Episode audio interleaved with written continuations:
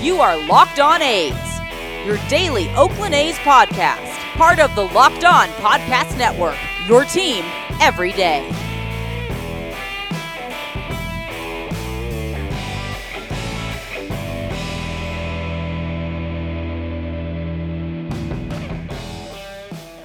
How's it going, A's fans, and welcome to episode 170 of the Locked On A's podcast, part of the Locked On Podcast Network, your team every day. I'm your host, noted baseball fan Jason Burke. And on today's show, I am answering the second part of the mailbag question that I got a couple of days ago, and also some history was made in not just baseball, but all men's pro sports leagues on Friday. So we're going to talk about the Marlins hiring of Kim Ng to be their next GM. So that's what's on the docket for today. But before I get started, please make sure to follow us on social media at Locked Locked On A's on Twitter and Instagram. I am at by Jason B on Twitter. And if you have any mailbag questions for us, please send those to lockedonathletics at gmail.com. So a couple of days ago, I answered the first part of a mailbag question about Billy Beane's legacy in Oakland and how he'll be perceived long term. Uh, that is in your podcast feed. If you have already subscribed to the podcast, it is there. You can get my opinions on that. Uh, but Today I'm taking over the second part of this mailbag question, and this one is also sent in by Russell, and he asks, just curious if you would take the A's 11 playoff appearances since 2000 or the Rays' two pennants since 2008. And uh, first off, thank you for the question, Russell. Uh, always appreciate getting mailbag questions from you guys because I legitimately enjoy interacting with people that listen to the podcast and all that stuff because uh, I'm a very approachable guy. And also, I've been in quarantine for nine months and I like human contact. So uh, make sure to send in your mailbag questions to lockedonathletics at gmail.com. And before I answer his question outright, uh, I also want to add that he told me that him and his dad have been debating this one and needed me to break the deadlock to set the record straight. Uh, I did ask which side I was supposed to be on, and he said his side was the their two pennants. Uh, I also want to add that the Rays have four other postseason berths in that span, but have lost in the ALDS each time. That is just uh, another point that'll come up here in just a few minutes. But um, the way that the question was phrased to me, I had been thinking that two World Series appearances with nothing in between over a 13 season span or 11 postseason appearances with mostly quick exits over the last two decades. Uh, which one would I take in that case? So that's what I'm going to answer, and then I'll go into it a little bit further here in a minute too. Uh, so if that is the case, and it's two World Series appearances, uh, they the, the Rays lost both of these in both 2008 and in 20, or the A's in their 11 playoff appearances, but they've been wildcard defeats or ALDS defeats or the one ALCS defeat. Um, there's a lot of defeats uh, on both sides of this one. So if I'm lo- uh, choosing between the Rays losing a couple World Series or the A's and their 11 postseason defeats, then I'm probably going to go with the A's being in the playoffs a little more than every other year on average. Uh, I know that the Rays have made two World Series, but they're three and eight in those games, and that sounds even worse than the A's going out early because they make you believe in that team, and then they play like a club with a 272 winning percentage, which uh, does not sound like a lot of fun. Doesn't seem like you're getting the team that you've been rooting for all season in the biggest stage of them all.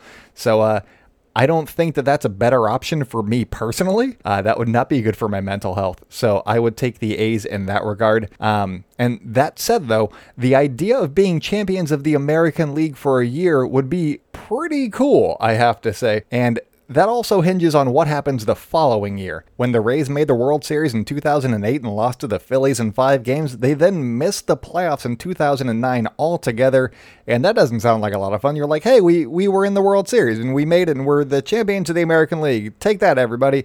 And then you miss the playoffs, and that doesn't seem like a fun uh, end to that one at all. Uh, you don't have real bragging rights if you're not making the postseason the next year. Um, and I still think that the Rays are a solid team even after losing to the Dodgers this season. So I don't know that they're going to be missing the playoffs next year, depending on what happens with the playoffs uh, and you know how many teams are making it these days because everything's up in the air. But if the Rays do face plant in the regular season again, and then th- that would take away some of the shine for me retroactively. Uh, it, it would dampen those memories in, in my head a little bit. It would be kind of like the Royals having their two good years and making the World Series and losing to the Giants and then making it again and then beating the Mets. They got that World Series, so they, they can hang their head on that. But if they had lost both World Series after just years of inept, ineptitude and then uh, years following of ineptitude being roughly a 500 team at best, uh, then, you know, it, it doesn't hold a lot of water for you. It's a good thing that they won that World Series, or else it would have been like, eh, shrug emoji. Um, do emojis work in podcasts? Probably not. I should probably edit that, but I'm not. So with that, I think that I'd still take the A's consistent route to the playoffs. And I know that a, a lot of fans and people that are tangentially aware of the A's will write them off in the postseason year after year until they finish off the whole thing. But there's something that I enjoy about a decades long struggle of just trying to get that trophy. And because when the A's do win again, it'll be that much sweeter. And it's not like they're not leaving us without great memories. Uh, we all remember 2012 very fondly, and that was just an, another early exit for the A's. It's not like they have to win the World Series for us to really fall in love with this team year after year. So that's kind of what I'm taking into this is sure that the ride doesn't finish the way you want it to every year, but you have a good time on the ride and they give you a nice product on the field that's easy to root for. Even when they're bad, they're an exciting team to watch. And I've never really been good at rooting for dominant teams in any sport because the teams that are supposed to win do most of the time, and then hooray, they did, and the end, I guess. It, it's weird. I, I don't know why people root for dominant teams, but with the A's, they, they give you the consistency of making the playoffs, but then they break your heart year after year. So so they're in that weird middle ground where they're a good team. They're good enough to make the playoffs so often, but then just bad enough to just keep losing in the playoffs year after year. So uh, there's something about it. I don't like losing in the playoffs by any means. I just like that they give me hope every year. And that's really all that you can ask for as a baseball fan is just give me hope every year. Don't be, you know, wearing garbage bags to the games like a like a Detroit Lions fan or a Cubs fan or any of those guys. Uh, they give you a shot every year, and one of these years they're gonna break through. And that's kind of just how I consume sports. I've always felt that if you put enough time through the ups and downs and you just keep with your team no matter what, then when they do reach the mountaintop, it's just gonna feel so nice. Uh, hopefully that's the case because I've been putting in a lot of time on this team. So my short answer is that I would take the A's. But if Russell meant taking the Rays postseason berths as a whole over the last 13 seasons, then yeah, I'd take those few early exits to get a couple of World Series losses. So uh, it depends on which one he meant, but I'd go probably for the A's. But uh, if he meant, you know, the, the Rays franchise as a whole for 13 years, uh, then the Rays, definitely. And feud settled. So coming up on the show, I'm going to be talking about the Miami Marlins big hire. So stay locked in with Locked On A's, and I'll be right back. Today's episode is brought to you guys by the best tasting protein bar ever. That is right, we are talking about Built Bar, and the improved Built Bar is even more deliciouser. They have 18 amazing flavors, including nut and non nut flavors. They have six new flavors, which include caramel brownie, cookies and cream, cherry barcia, lemon almond cheesecake, carrot cake, and apple almond crisp. They also got their original 12 flavors like orange, and all of their bars are covered in 100% chocolate. They are soft and easy to chew. They are protein bars that taste like candy bars.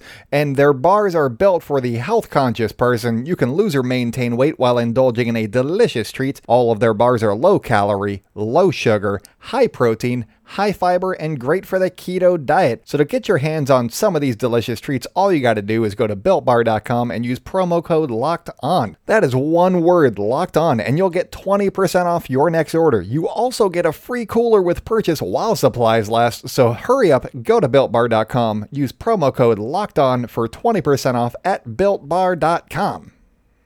Welcome back to the Locked On A's podcast. If you guys are enjoying the show, make sure to subscribe wherever you like hearing podcasts. And also, please tell a friend because we are doing A's coverage for you guys five days a week. Uh, I announced the new schedule yesterday, so uh, it's going to be Monday, Tuesday, Wednesday, Friday, Saturday.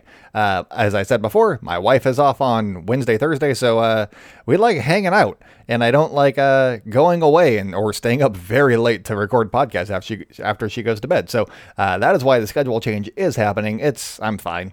Um, just in case you were worried. Uh, so yeah, that's all that. Um, also, make sure to follow us on social media at Locked On A's on Twitter and Instagram. I am at by Jason B on Twitter. And if you have any questions for us, please send those to lockedonathletics at gmail.com. So the big news around the baseball world on Friday is that Kim Ng was hired by the Miami Marlins to be the team's next GM.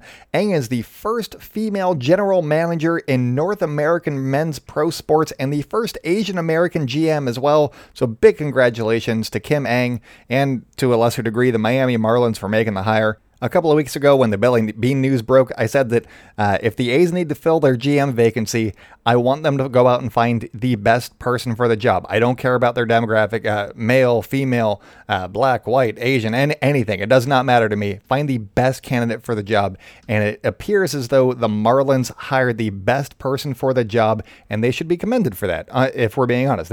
Good job on the Marlins. They're doing good things in the world. Um, first applied to be a GM 15 years ago when the Dodgers had a vacancy and has spent 30 years in baseball starting when she was 21. She is only 51 years old, you guys. That's pretty impressive. And impressive because she's been in the game for 30 years and she's only 51. That's the impressive part. Uh, so that that's a lifelong dedication to the game of baseball. Uh, commend her on that too. She stuck with it for a very long time, and now she's finally, finally seeing you know some of the rewards and some of the the good stuff that comes with serving for that long in baseball.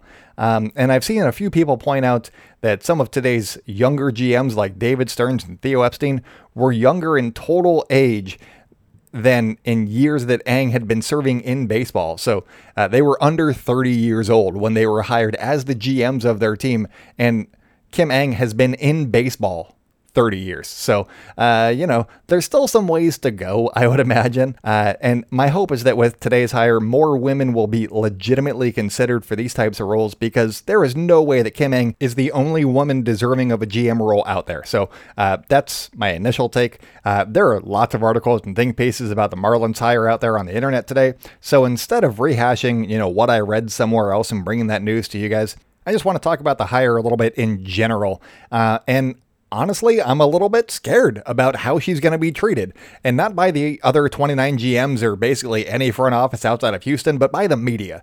Because in looking up how to pronounce her last name, because NG is not something that I'm familiar with uh, because I'm a simpleton, but I wanted to make sure that I pronounced her name correctly because, you know, you should do that. If you're using audio as a source, you know, announcers, when they mispronounce somebody's name, it's maddening because you, you, just ask the person.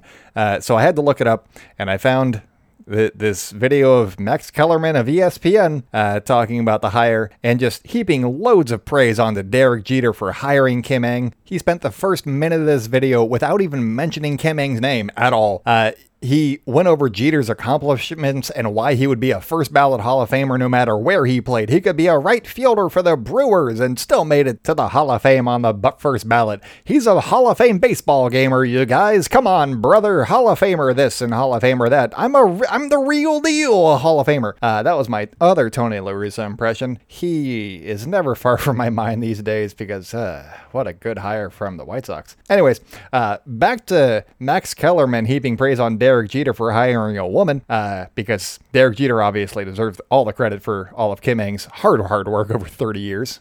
But I guess before I got sidetracked there, all, all I was really going to say about uh, Max Kellerman here was that he was acting as though this was like a notch in Derek Jeter's mythic belt, that he hired a woman to be the GM of the team that he now owns, and that's somehow an accomplishment for him. Um, it's not. Derek Jeter is not the story here. Kim Ng is. She worked her ass off to earn something that was handed to Jeter. Kellerman said that she broke the glass ceiling, but seemed to not realize he was making the story not about her, but about something that, uh, you know, Derek Jeter did instead. And you know, we have to be better than this, I think. And yes, I'm loosely including myself in the media on this one uh, because, you know, I have a microphone and some people listen. So uh, I, I got to make sure that, you know, I'm doing my due diligence too. And I think that I've talked about Max Kellerman and Derek Jeter a little too much right now, but I also want to make sure that people can catch it on their own when they see it. Because all the comments on this YouTube video were like, oh, what a great job. Yay. This is wonderful. And as opposed to being like, hey, Max, you should, uh, you should talk about some other things. Like, you know, the woman that he hired. That'd be great. I feel like we have to treat her like a regular GM. We have to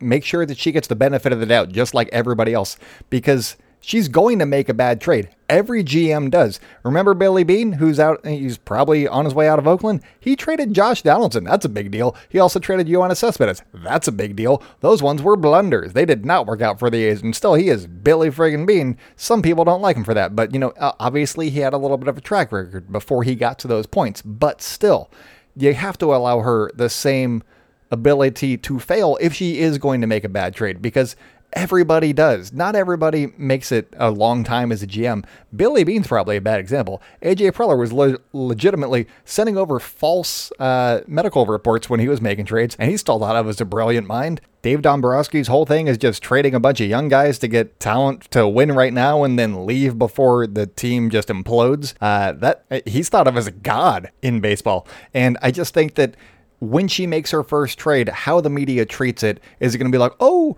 a woman made her first trade, that's so cute? Or is it going to be like, oh, this is a horseshit trade, why did she do this? Or is it going to be like, hey, the Marlins made a trade, let's see how this works out, you know, like it should be. And I know that's not how sports media works because you have to have a winner and a loser like immediately after the trade gets made and all that stuff.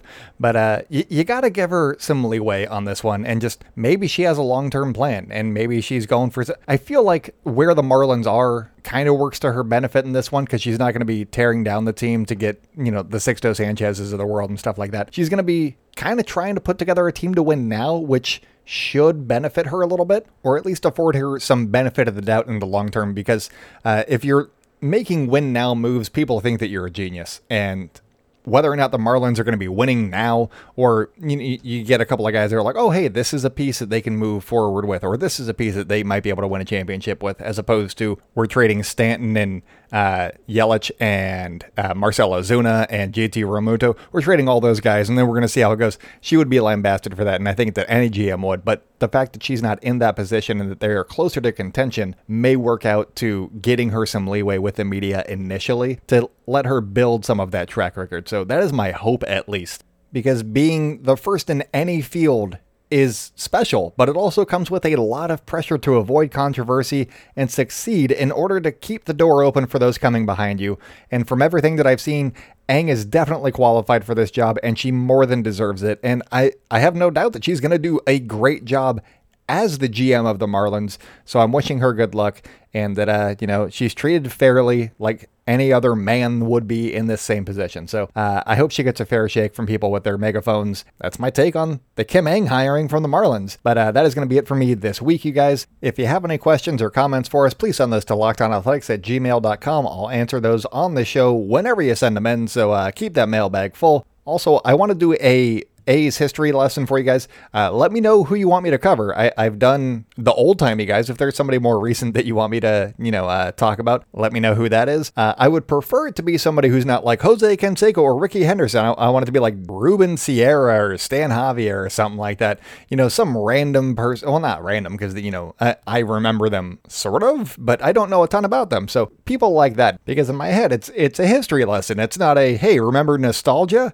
Uh, I want it to be you know I want to be informative. So uh, let me know who your A's fan or your A's uh, players are from A's history and all that stuff. They could be Philadelphia A's, they could be Kansas City A's. It doesn't matter. I want to learn a little bit. I want to tell you guys what I learned and uh, make it a little bit fun for you guys. So uh, give me your suggestions on that one. You guys can tweet those at us at Locked On Athletics if you want to, or you can uh, send those to us at lockedonathletics at gmail.com. Either one works for me. Uh, but that is it for me today, you guys. So until next time, stay indoors, celebrate good times, Oakland, keep wearing those masks, and I'll talk to you guys on Monday.